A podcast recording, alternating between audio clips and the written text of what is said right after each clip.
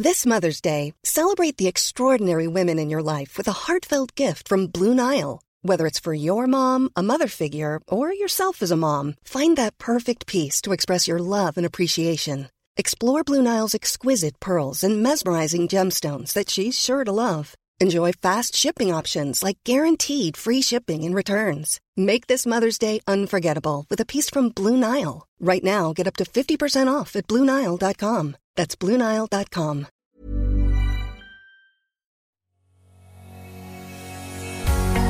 Bonjour et bienvenue sur le podcast Explore Japon.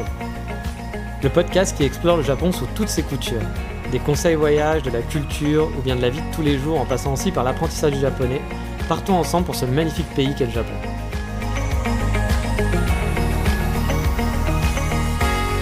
Bonjour à tous, aujourd'hui on va retourner à l'école, on va prendre son cartable et sa trousse. Enfin on va plutôt préparer sa future rentrée. Je vais essayer de vous donner des bons tuyaux pour choisir une école de japonais parce qu'on peut vite être perdu, mais on en parle tout de suite. Car oui, toi qui m'écoutes là maintenant, peut-être que tu as dans un coin de ta tête le projet d'apprendre le japonais ou alors de simplement vouloir expérimenter la vie au Japon. Pour le deuxième point, c'est-à-dire juste vouloir vivre au Japon, si vous avez moins de 30 ans, vous pouvez toujours faire un PVT. Mais si vous êtes comme moi, vous êtes plus trop jeune, bah, aller apprendre le japonais, ça peut donner l'opportunité d'avoir un visa de quelques mois, voire jusqu'à deux ans, pour vivre en Japon, tout en apprenant la langue. C'est plutôt, à la base, un choix plutôt cool. Mais avant de commencer, je en mettre un premier gros warning, un truc un peu attention. Parce qu'il faut se mettre dans la tête que quand vous allez au Japon dans une école de japonais, vous serez pas là-bas en vacances. Vraiment. Ça sera dur, ça va vous prendre beaucoup de temps. J'ai vu beaucoup d'élèves qui pensaient qu'ils allaient partir à l'école justement pour juste avoir un visa et pouvoir glander, être tranquille. Bah, ça se passe pas comme ça parce que l'école est très exigeante et que si vous n'allez plus à l'école au bout d'un moment, on va vous envoyer l'immigration. Les écoles sont très strictes avec ça on peut arriver un petit peu à gérer, euh, voilà, y aller un peu en mode touriste, mais il faut faire attention parce que c'est pas simple. Et si vous y allez pas forcément en mode touriste, mais en gardant dans votre tête en vous disant oh, mais j'aurai énormément de temps pour moi, je vais pouvoir faire plein de trucs. Honnêtement, non. L'école, ça prend beaucoup plus de temps que quand vous allez au boulot normalement euh, euh, dans votre vie de tous les jours. Ça demande énormément de travail d'apprendre le japonais. Mais bon, on n'est pas là à la base pour parler de ça. On est là pour savoir comment choisir son école au Japon. Si vous souhaitez faire une école là-bas, on va le décomposer en plusieurs étapes. Et pour moi, la première étape, le premier truc à faire, c'est choisir une ville. Alors ça va peut-être vous paraître étrange de commencer par chercher une ville et de pas chercher les meilleures écoles tout de suite et ensuite voir les villes qui sont disponibles. Alors pourquoi je dis choisir une ville? Parce que des bonnes écoles, il y en a partout. Dans toutes les villes, vous trouverez des bonnes écoles. Il y en a sûrement des meilleures que d'autres, il y a sûrement la top de, de chez top quelque part, mais une bonne école pour apprendre, vous la trouverez partout. Mais pour moi, ce qui est important au départ, c'est de savoir quel est le meilleur environnement pour moi pour travailler.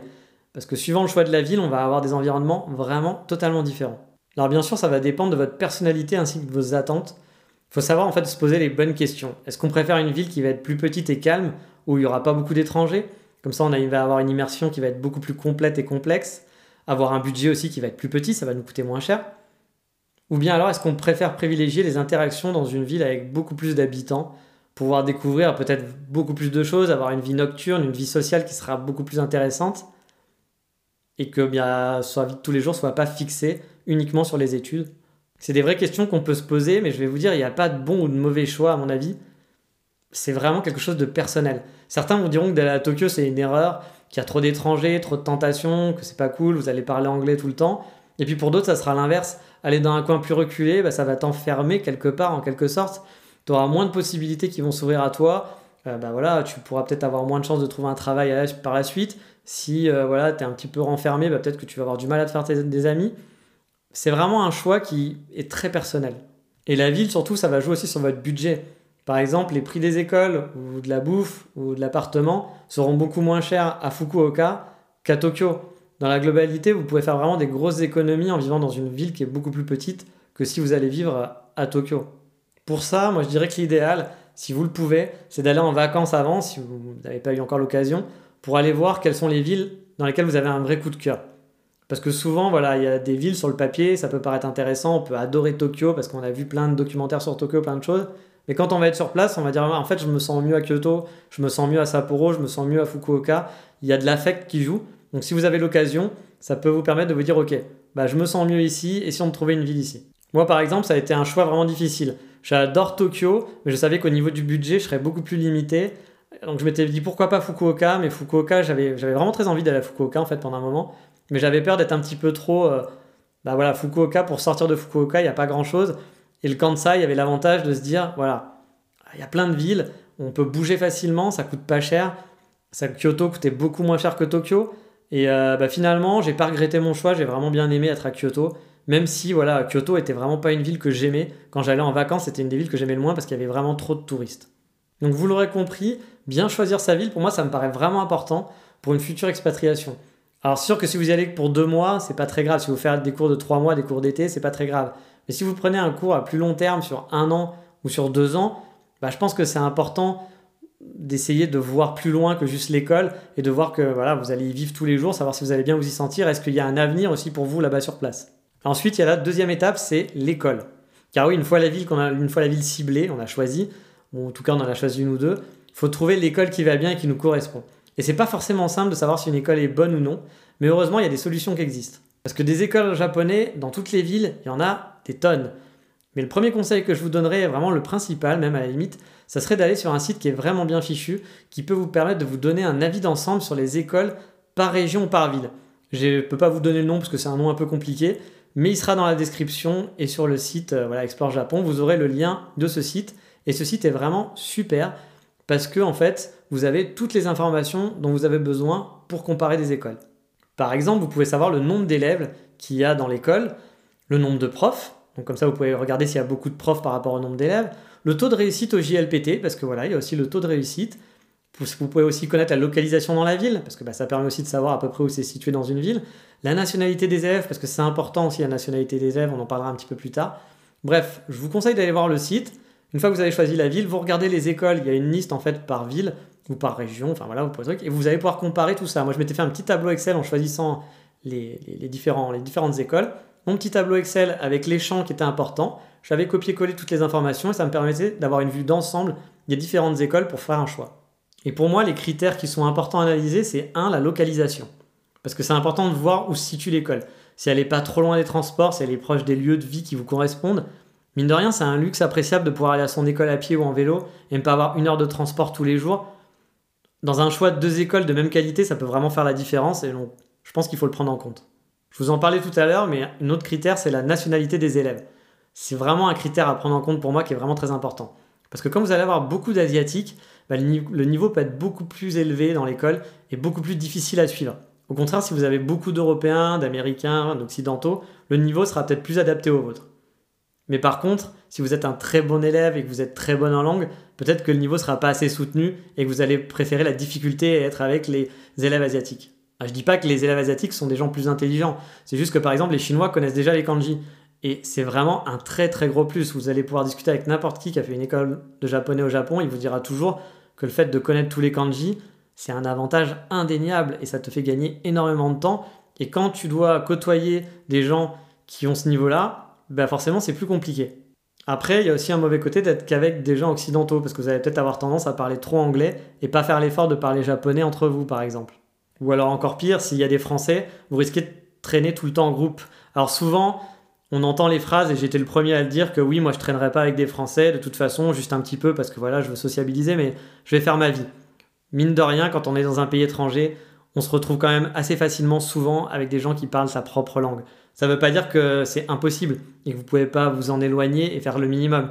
Mais souvent, on a tendance à oublier qu'on va vite avoir envie de pouvoir. Surtout qu'on ne sait pas parler au départ. Hein. Si vous savez déjà parler, c'est facile d'aller à l'extérieur. Mais quand on arrive dans une ville où personne ne parle anglais, où la plupart des gens parlent japonais, enfin tout le monde parle japonais même, mais euh, il n'y a pas beaucoup de gens qui parlent une langue étrangère, bah vous allez c'est difficile de communiquer, c'est difficile de se faire vraiment des vrais amis. Donc vous allez avoir tendance à aller vers la facilité et parler français avec les gens qui parlent français tout simplement, avec des gens qui parlent votre langue. Mais là aussi, c'est pareil. Il n'y a pas un bon et un mauvais choix. Il n'y a pas une bonne et une mauvaise réponse. C'est vraiment quelque chose par rapport à son, voilà, un choix personnel et à sa façon d'être. Et essayer de, faire en sorte, si on sait qu'on est par exemple voilà, très timide et qu'on va avoir du mal à communiquer avec des gens qui parlent pas notre langue et autres, bah peut-être s'orienter vers des, écoles où il y a plus d'occidentaux. Si on a envie de beaucoup de challenges, peut-être aller vers des écoles où il y a beaucoup plus d'asiatiques tout simplement.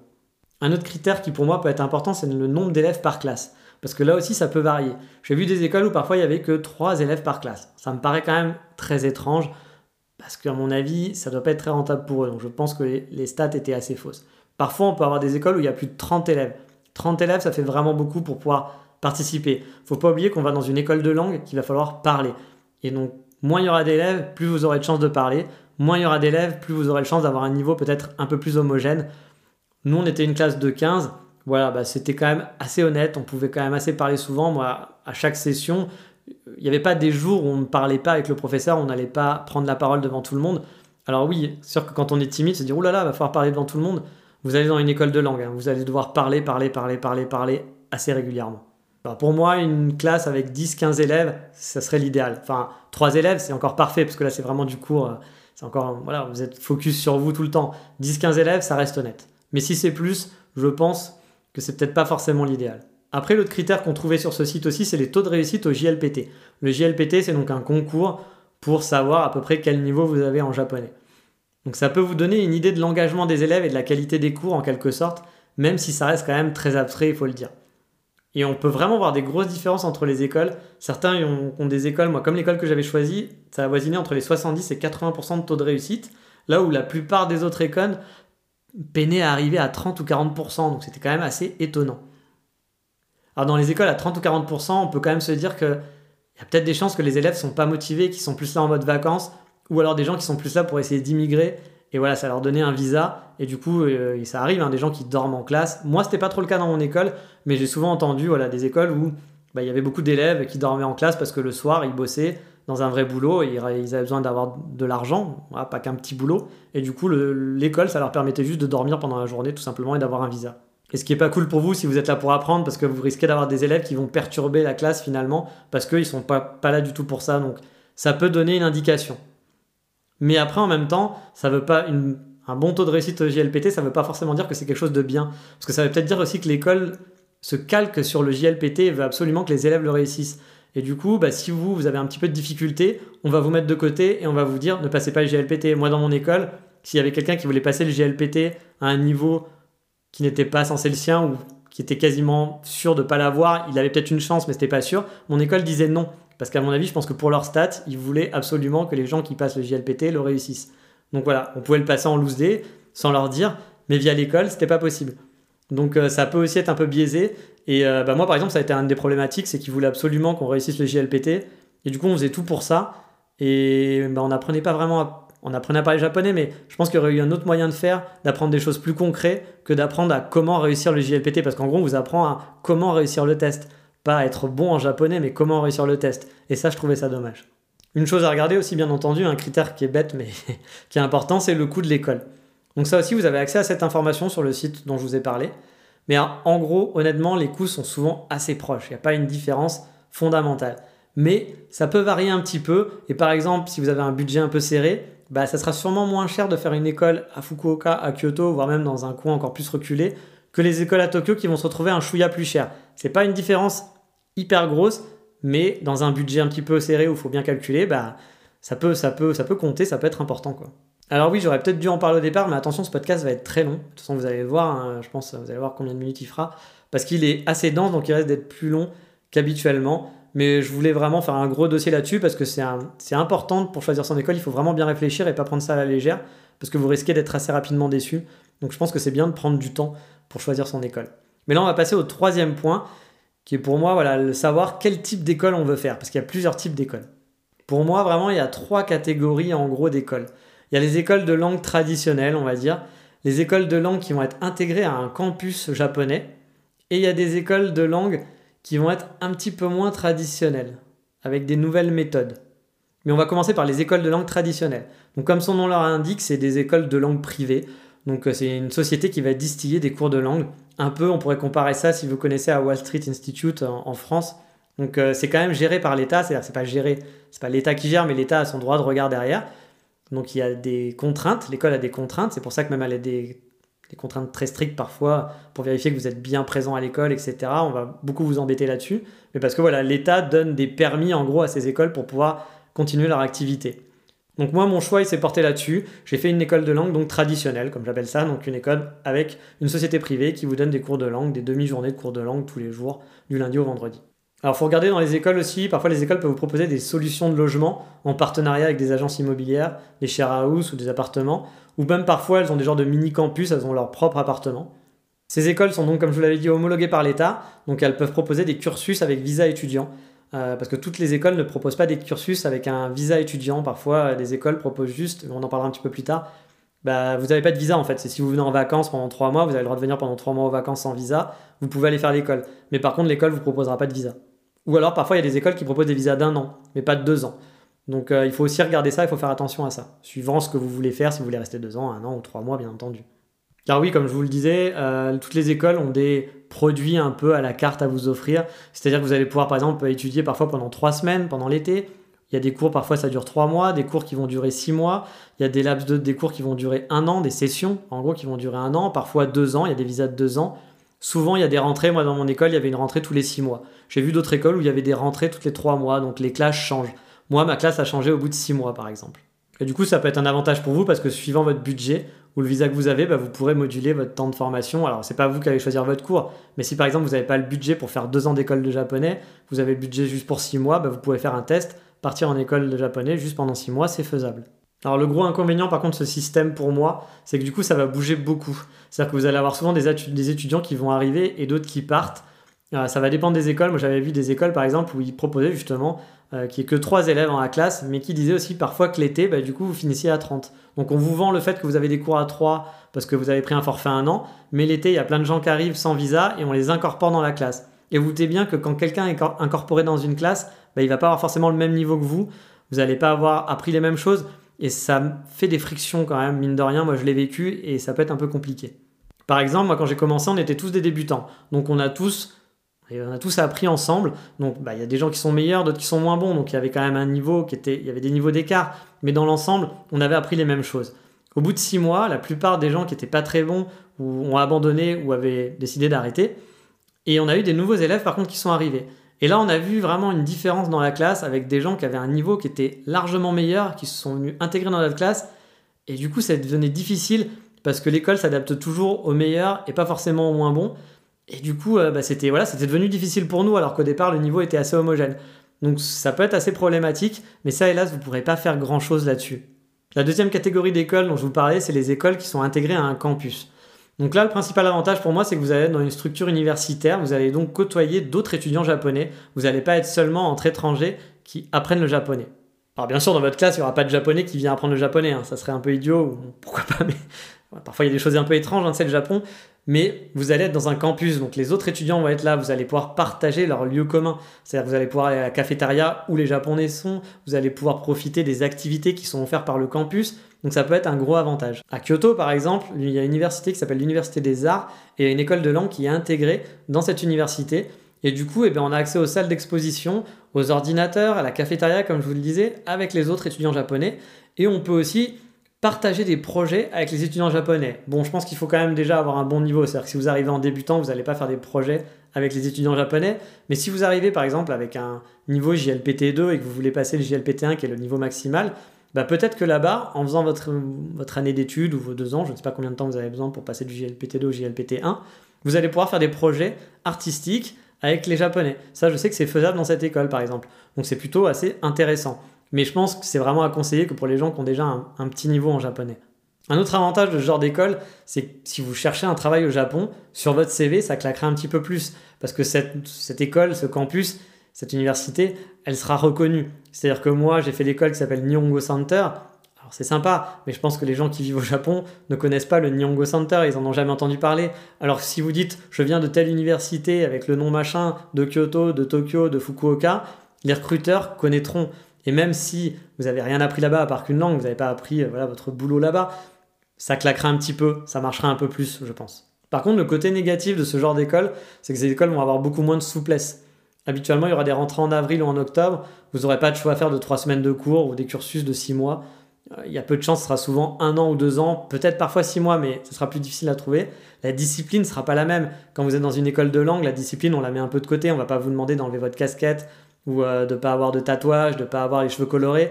Dans une école avec un campus japonais, on va peut-être vous demander de faire plus attention à ça. On va peut-être vous demander, bah non, pas de cheveux colorés. On va peut-être vous dire, il faudra peut-être porter un uniforme aussi. Donc si c'est pas trop votre truc, le côté campus peut être un petit peu plus compliqué. Et donc le troisième type d'école, c'était ceux que j'appelle un petit peu, qui ont des nouvelles méthodes pour apprendre. Parce que dans la plupart des écoles, on va utiliser des méthodes classiques avec des livres qui sont très connus euh, de l'apprentissage japonais, qu'on utilise même en France. C'est des méthodes qui sont très scolaires. Moi, j'ai vraiment vécu mon école comme quelque chose de très très scolaire et c'est ce qui m'a pas convenu finalement. Et il y a des écoles bah, qui essayent de revoir un peu la façon d'apprendre une langue. Parce qu'en fait, on est habitué à apprendre des choses et on utilise toujours les mêmes choses depuis des centaines d'années quasiment sans vraiment évoluer. Et c'est un petit peu dommage parce que les gens évoluent, la façon dont vivent les gens évolue, et je pense qu'il y a d'autres façons d'apprendre. J'avais vu une école par exemple qui allait beaucoup sur la pratique. C'est-à-dire qu'on allait faire, euh, par exemple, aller dans une boulangerie. Euh, un des cours, c'est d'aller dans une boulangerie, d'aller commander du pain, on vous filmait, et après on faisait un debrief en rentrant en classe. C'était des choses beaucoup plus pratiques au final et beaucoup plus euh, moins théoriques que ce qu'on veut apprendre de la grammaire. Je ne sais pas si ça marche mieux, mais je pense que pour certaines personnes, comme pour moi par exemple, ça aurait été plus efficace. Alors vous êtes en train de vous dire, mais il est con, pourquoi il n'est pas, pas parti sur une école comme ça vu qu'il savait? En fait, le problème de ces écoles, c'est que souvent elles ne sont pas homologuées justement par l'État et que vous n'allez pas pouvoir avoir de visa avec. C'est-à-dire que vous pouvez y aller en période de vacances ou si vous faites un PVT par exemple, mais si vous voulez un visa étudiant, bah souvent ces écoles ne peuvent pas vous en fournir parce qu'ils ne sont pas validés par le gouvernement japonais. Moi perso, j'avais trouvé aucune école qui faisait un cursus de deux ans qui avait l'air dans cette mouvance et du coup c'était un petit peu dommage. Je suis donc parti vers une école traditionnelle. Et une dernière chose pour clôturer un peu ce choix des écoles, c'est pour les gens qui viennent dans un cursus long, qui sont là a priori pour apprendre la langue dans un but bien précis. Il y a d'autres personnes aussi qui vont vouloir aussi découvrir la culture. C'est-à-dire qu'ils veulent venir pour la langue, mais qui veulent aussi voilà, qu'on leur fasse découvrir le Japon. Et il y a des écoles qui sont un peu plus spécialisées là-dedans, donc c'est aussi des écoles traditionnelles, mais en plus des cours, ou plutôt à la place de certains cours, on va vous faire des cours sur les kimonos, sur la poterie, vous allez pouvoir pratiquer l'origami, des choses comme ça. Moi perso, c'était pas du tout mon kiff, mais je sais qu'il y a des gens que ça intéresse, donc il y a ce genre aussi d'écoles qui proposent des activités annexes. Donc si c'est le genre de truc qui vous intéresse, bah regardez parce qu'effectivement toutes les écoles ne le proposent pas. Et au contraire comme moi, si vous allez dans une école pour apprendre une langue et pas pour faire des activités annexes. Vous n'avez pas envie de payer pour apprendre à, voilà, à faire de la poterie. Moi, ça m'intéressait pas. Si j'ai envie d'apprendre de la poterie, j'apprendrai à côté. Mais pour moi, je paye une école pour apprendre une langue. Mais encore une fois, je ne juge pas. Chacun a ses envies, chacun voilà, a sa personnalité, chacun a envie de faire ce qu'il souhaite. Donc euh, c'est quelque chose à prendre en compte si par exemple, si comme moi ça vous intéressait pas, faut faire attention parce qu'il y a des écoles qui en parlent pas trop, mais quand on commence à regarder un peu le planning, on voit que bah, y a beaucoup de cours de langue qui sautent pour plein de sorties annexes qui sont pas forcément très intéressantes pour vous peut-être. Donc voilà pour ce troisième point, on peut le clôturer. Vous pensez que c'était fini, mais je vous ai dit que ça va être un petit peu long ce podcast. Donc on va continuer sur un quatrième point. Et quatrième point, c'est les horaires. Bah oui, parce qu'on vient apprendre la langue. Pour certains, on va avoir envie d'un peu de temps libre. D'autres vont vouloir justement au contraire qu'il y ait le plus d'heures possible. Genre j'ai payé, j'en veux pour mon, je veux pour mon argent. Bah là, il n'y a pas vraiment à boire à manger. Il y a deux choses différentes, mais ce qu'il faut savoir, c'est que les horaires et l'emploi du temps, si vous allez dans une école qui est vraiment euh, certifiée par l'État, qui va vous donner un visa, le nombre d'heures sera toujours le même, quelle que soit l'école où vous allez. Même si on vous vend du rêve, ça sera faux, on vous fera toujours le même nombre d'heures. En gros, souvent, on va trouver deux types d'écoles.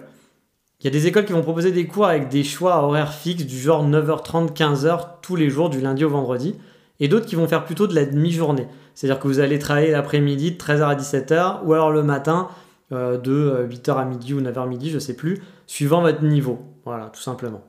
Il y a aussi des établissements qui font des cours à la carte avec voilà, mais là ça va être beaucoup plus coûteux. C'est-à-dire que c'est vous qui choisissez vos horaires, etc. Mais là, je pense que c'est vraiment un budget au-dessus. Et cela, je ne suis pas non plus sûr que vous puissiez avoir un visa en allant dans ce genre d'école. Et le petit piège où il faut faire attention dont je vous parlais, c'est qu'il y a certaines écoles, je l'ai déjà vu dans des brochures, vont vous dire regardez, nous on fait des horaires de 9h30 jusqu'à 15h du lundi au vendredi on fait beaucoup plus d'heures que celles qui vous font vous faire un après-midi de 13h à 17h par exemple. Alors c'est vrai que quand on fait son calcul, on se dit ah ouais putain, pour le même argent, euh, je vais faire beaucoup plus d'heures en allant dans cette école, euh, vaut mieux que j'aille là-bas. Sauf qu'en fait, ce qu'on ne vous dit pas, c'est que vous allez avoir beaucoup plus de vacances. Au final, le nombre d'heures sera le même, c'est juste les vacances et comment seront articulées les vacances qui ne seront pas les mêmes. Dans les écoles où vous avez plus d'heures pendant la semaine, finalement vos vacances seront juste plus longues. Vous aurez, voilà, là où vous allez avoir trois semaines, moi on avait en moyenne trois semaines de vacances dans mon école, dans les autres écoles, vous aurez peut-être des, périodes d'un mois et demi où vous serez en vacances. Donc après, c'est votre choix. À voir si vous préférez faire des demi-journées et avoir moins de vacances en cumulé, j'entends, hein, voilà, en temps cumulé, mais finalement vous aurez autant de vacances que quelqu'un d'autre, mais c'est juste qu'elles seront plus dispatchées. Enfin, vous aurez non, vous aurez quand même moins de vacances au final, mais vous aurez plus de temps libre dans la journée. Ou est-ce que vous préférez faire des grosses journées tous les jours, que ça soit fixe, parce que voilà, vous préférez avoir un emploi du temps bien fixe. Vous savez que voilà, pendant deux ans, ce sera toujours les mêmes horaires Parce que là, souvent, quand on fait euh, les horaires de l'après-midi les horaires du matin, si vous faites pendant deux ans, vous allez peut-être commencer avec des cours l'après-midi et six mois après, on va vous mettre les cours du matin. Donc, c'est pas. Il y a des écoles où on peut choisir, je sais, mais euh, la plupart du temps, voilà, c'est l'école qui va choisir pour vous et qui va vous dire, bah, suivant votre niveau, vous allez être le matin, vous allez être l'après-midi. Donc, bah, par exemple, moi, j'avais un, ami qui est encore à l'école, il déteste se lever le matin, c'est pas son truc. Maintenant, nous, on avait des cours l'après-midi, maintenant, il est en cours du matin et c'est vraiment très dur pour lui. Mais le problème, c'est qu'il n'a pas de choix, c'est comme ça. À partir d'un certain niveau, on vous passe au matin. Donc, pareil, c'est quelque chose de très personnel, suivant si vous, comment vous voulez gérer votre emploi du temps, ça peut aussi vous aider à choisir votre école. Vu qu'on est aussi encore dans la question de l'emploi du temps, euh, je pense qu'une question à se poser, c'est la durée de vos études.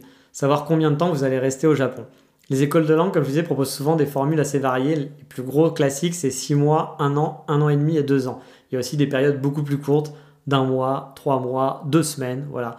Je ne sais pas si ça a un intérêt de venir 2 semaines peut-être pour découvrir la langue avant de se lancer vraiment plus longuement, mais voilà, il y a aussi des formules comme ça qui existent. Ça va dépendre de votre budget, ça va dépendre de votre niveau aussi. Voilà, si vous êtes débutant, sachez qu'en un an, vous ne parlerez pas japonais. Vous n'allez pas arriver au Japon, faire une, école de langue euh, pendant un an et vous dire bah, c'est bon, ça y est, j'ai parlé japonais. Même à la fin des deux ans, si vous êtes un élève moyen, vous ne parlerez pas japonais. Vous serez capable de voir des discussions, mais vous ne serez pas capable de dire je suis fluent en japonais, je peux être discuté avec n'importe qui, je comprends facilement. Vous serez toujours en train de galérer. Voilà, comme un, un, petit immigré qui arrive dans un pays, vous parlerez un peu plus, un peu mieux, mais ça sera toujours difficile. Si par contre vous arrivez avec un niveau JLPT2 par exemple et que vous voulez passer JLPT1, Peut-être que six mois suffiront, suivant où vous en êtes. Ou un an suffira, vous n'en aurez sûrement pas besoin des deux ans. Donc après, voilà, c'est à vous de voir par rapport à votre niveau, puis par rapport à votre budget aussi, parce que l'école, il faut la payer. Il faut payer euh, chaque année ou chaque euh, session, il va falloir payer.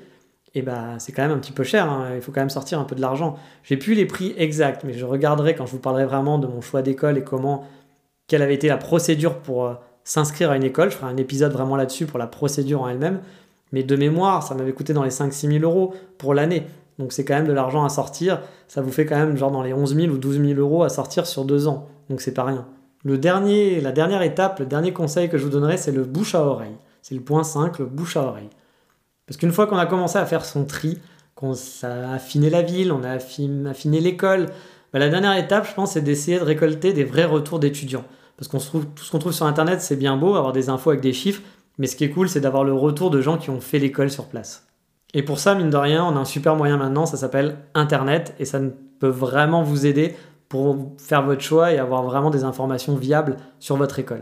Par exemple, j'avais ciblé une école à Fukuoka qui s'appelait ASSO, et j'ai vraiment eu aucun mal à avoir des informations d'anciens étudiants. Il y a une blogueuse qui est connue, qui en avait beaucoup parlé, mais bon, ça faisait longtemps qu'elle était plus à l'école, je voulais avoir des retours de gens qui l'avaient fait il n'y a pas très longtemps, j'ai réussi à trouver assez facilement en faisant des recherches sur Internet bah, des contacts euh, d'étudiants qui étaient là-bas, d'étudiants français, et que j'ai contacté tout simplement en les trouvant sur Instagram. Un truc tout bête, hein, en trouvant leur mail, c'était assez simple. Mais parfois c'était plus difficile. À Kyoto, par exemple, j'ai eu beaucoup de mal de trouver euh, bah, des étudiants qui avaient écrit des blogs ou qui avaient fait des vidéos sur leur, euh, voilà, sur leur passage dans une école à Kyoto. J'en trouvais quasiment pas. Ou à chaque fois, c'était des gens qui avaient fait des passages très très courts de un mois, une semaine ou deux, du coup, ça correspondait pas vraiment à mes attentes ni à mes, questions. Du coup, là-dessus, j'ai eu beaucoup de mal pour trouver. Mais j'ai quand même réussi. Ça, je vous l'expliquer un peu plus tard. Mais un conseil que je vais vous donner aussi, c'est de faire très attention aux blogueurs, aux blogueurs influents, aux gens qu'on voit, on les connaît tous, les blogueurs influents japonais. Si vous aimez le Japon, voilà, il y a 5-6 noms qui ressortent toujours du nom. Il faut faire très attention. Certains sont vraiment très chouettes, font du bon contenu, sont sympas. D'autres font aussi du bon contenu, mais ce qu'il faut savoir, c'est que souvent, c'est des contenus qui sont des contenus publics rédactionnels, c'est-à-dire qu'ils sont payés pour le faire. Et ils vous le disent pas. Certains vont le dire, vont dire attention, je vous parle de ça, c'est payant. Dans ce cas-là, je trouve ça honnête, il a le droit. Il peut même donner un avis constructif et être payé, il n'y a pas de problème mais certains vont pas vous le dire. Et il y en a un qui est vraiment spécialiste de ça, qui est très très connu, c'est un des youtubeurs français les plus, enfin pas des youtubeurs, il fait pas enfin il fait peut-être des youtube aussi, mais c'est un des blogueurs français sur le Japon qui est l'un des plus connus. Et il y a des tonnes d'articles sur son site, ça se voit si on cherche un peu, qui sont sponsorisés qu'il a jamais essayé, il va vous dire que cette école est super alors qu'il n'y est jamais allé. Il se contredit, c'est-à-dire qu'au fil des années, vous regardez et si vous allez voir ses articles, il aurait fait plusieurs écoles à la même époque. Donc c'est totalement faux. Et même on le voit, il se plaint, il va vous dire que des choses sont nulles parce qu'il n'a pas eu ses cadeaux au final qu'on devait lui donner. Euh, donc voilà, il va faire de la mauvaise pub détournée, etc. Moi je suis pas très fan de ça. J'ai rien contre le fait d'être sponsorisé et qu'on voilà, qu'on dise cette, cette personne m'a payé pour que je parle et que je teste son produit. C'est pas un souci. Mais quand on le dit pas, je suis pas fan. Et donc ce qu'il faut faire vraiment attention, c'est pas ce, voilà, de, Essayez de, de garder un peu de recul parce qu'il y a certains blogueurs qui vont vous dire que telle école c'est super, que tel truc c'est super, mais en fait ils ne l'ont jamais essayé, ils y sont jamais allés, ils ont juste reçu de l'argent, tout simplement. Donc il faut se méfier. Ça ne veut pas dire qu'il faut se méfier de tout le monde, on peut quand même prendre les informations, mais essayez de garder un peu de recul, ne pas croire tout ce que les gros blogueurs, surtout les gros blogueurs, hein, parce que le petit blogueur qui est dans son coin, il a sûrement fait l'école, mais le gros blogueur, derrière, ah, il faut qu'il vive. Donc euh, bah voilà, il trouve des moyens comme il peut pour essayer de se faire de l'argent. Donc pour moi, vaut mieux chercher un petit peu plus loin en profondeur et aller voir des blogs de gens qui font un vrai suivi de leur parcours scolaire. Là au moins, vous êtes sûr que la personne est allée à l'école. Voilà, vous êtes sûr de l'info que juste un type qui va vous faire un article sur une école, surtout quand c'est quelqu'un de connu, il y a des chances que ça soit faux. Après, il y a plein d'autres outils. Vous pouvez utiliser des forums ou des sites comme Campai. Alors, je suis pas forcément un fan de Campai, qui font aussi plein d'articles un petit peu euh, un peu tapageur, mais il y a un service qui permet de poser des questions. Là aussi, il y a des gens très aigris qui répondent parfois, donc c'est un peu agaçant, ou des gens qui sont un peu trop fans du Japon et qui idéalisent un peu trop le truc et donc qui sont incapables d'avoir une once d'objectivité sur, sur la question Japon. Donc ça peut être un peu embêtant, mais mine de rien, il y a quand même une communauté qui peut vous aider. Et par exemple, sur Campai, moi ça a été le cas, euh, j'avais vu un Français qui avait répondu à un autre euh, qui demandait voilà, des informations sur une école euh, à Fukuoka. Et du coup, euh, il y avait son mail. Je l'ai donc contacté parce qu'il avait répondu en lui donnant son avis. Et je l'ai contacté.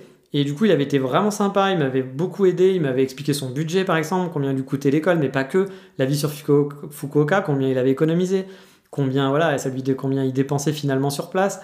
Plein de petits tips ça avait été vraiment super plaisant. Je suis toujours en contact avec lui, c'est un gars qui est vraiment très sympa. Je vous en parlerai sûrement parce qu'il fait des photos aussi qui sont cool, mais ça sera dans une prochaine émission. Aujourd'hui, on va pas faire de coup de cœur du moment, vous en doutez bien, vu que l'émission est très très longue.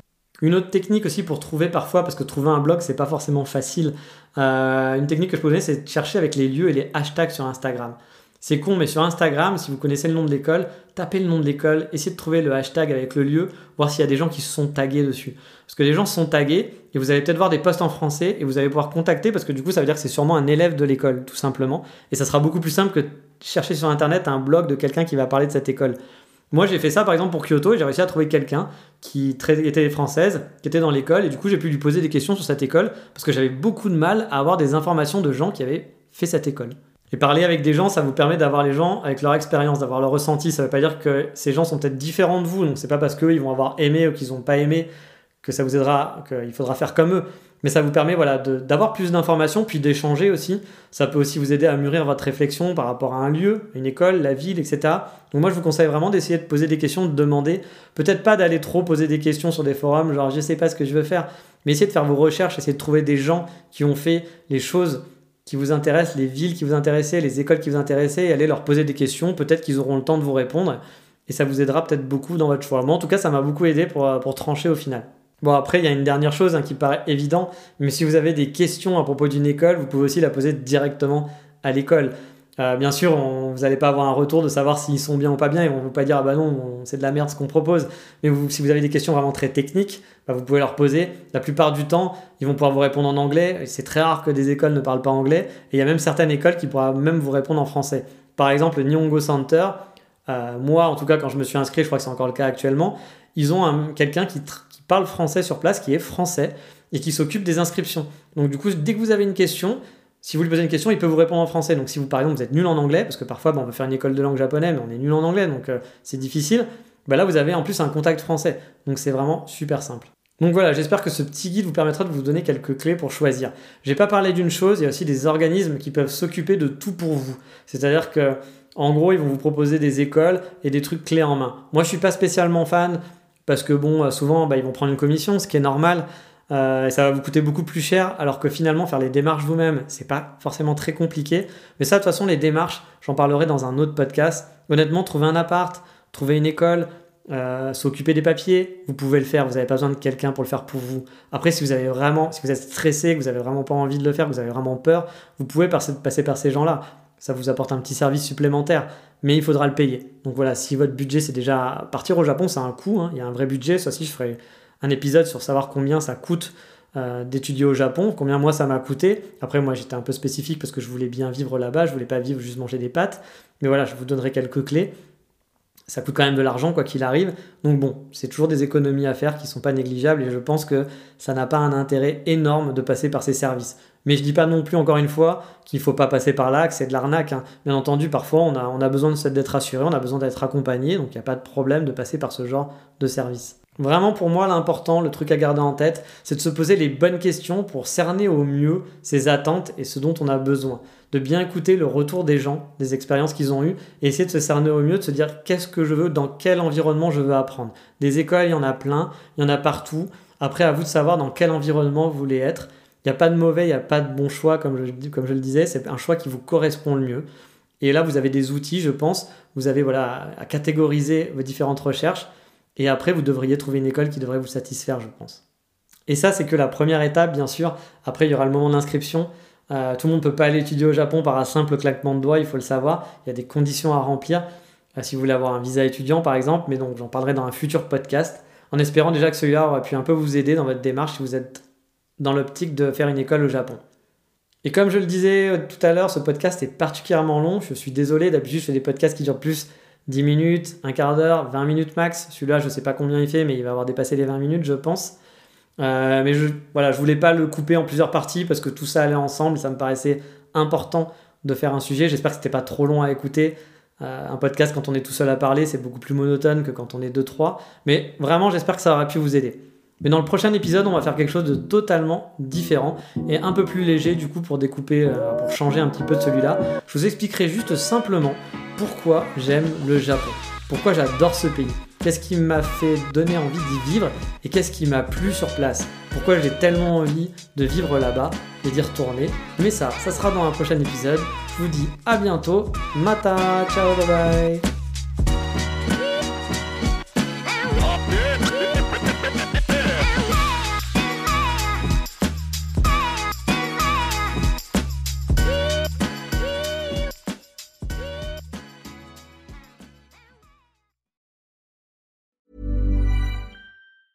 Planning for your next trip? Elevate your travel style with Quince. Quince has all the jet setting essentials you'll want for your next getaway, like European linen, premium luggage options, buttery soft Italian leather bags, and so much more. And it's all priced at 50 to 80% less than similar brands. Plus, Quince only works with factories that use safe and ethical manufacturing practices. Pack your bags with high-quality essentials you'll be wearing for vacations to come with Quince. Go to quince.com slash trip for free shipping and 365-day returns.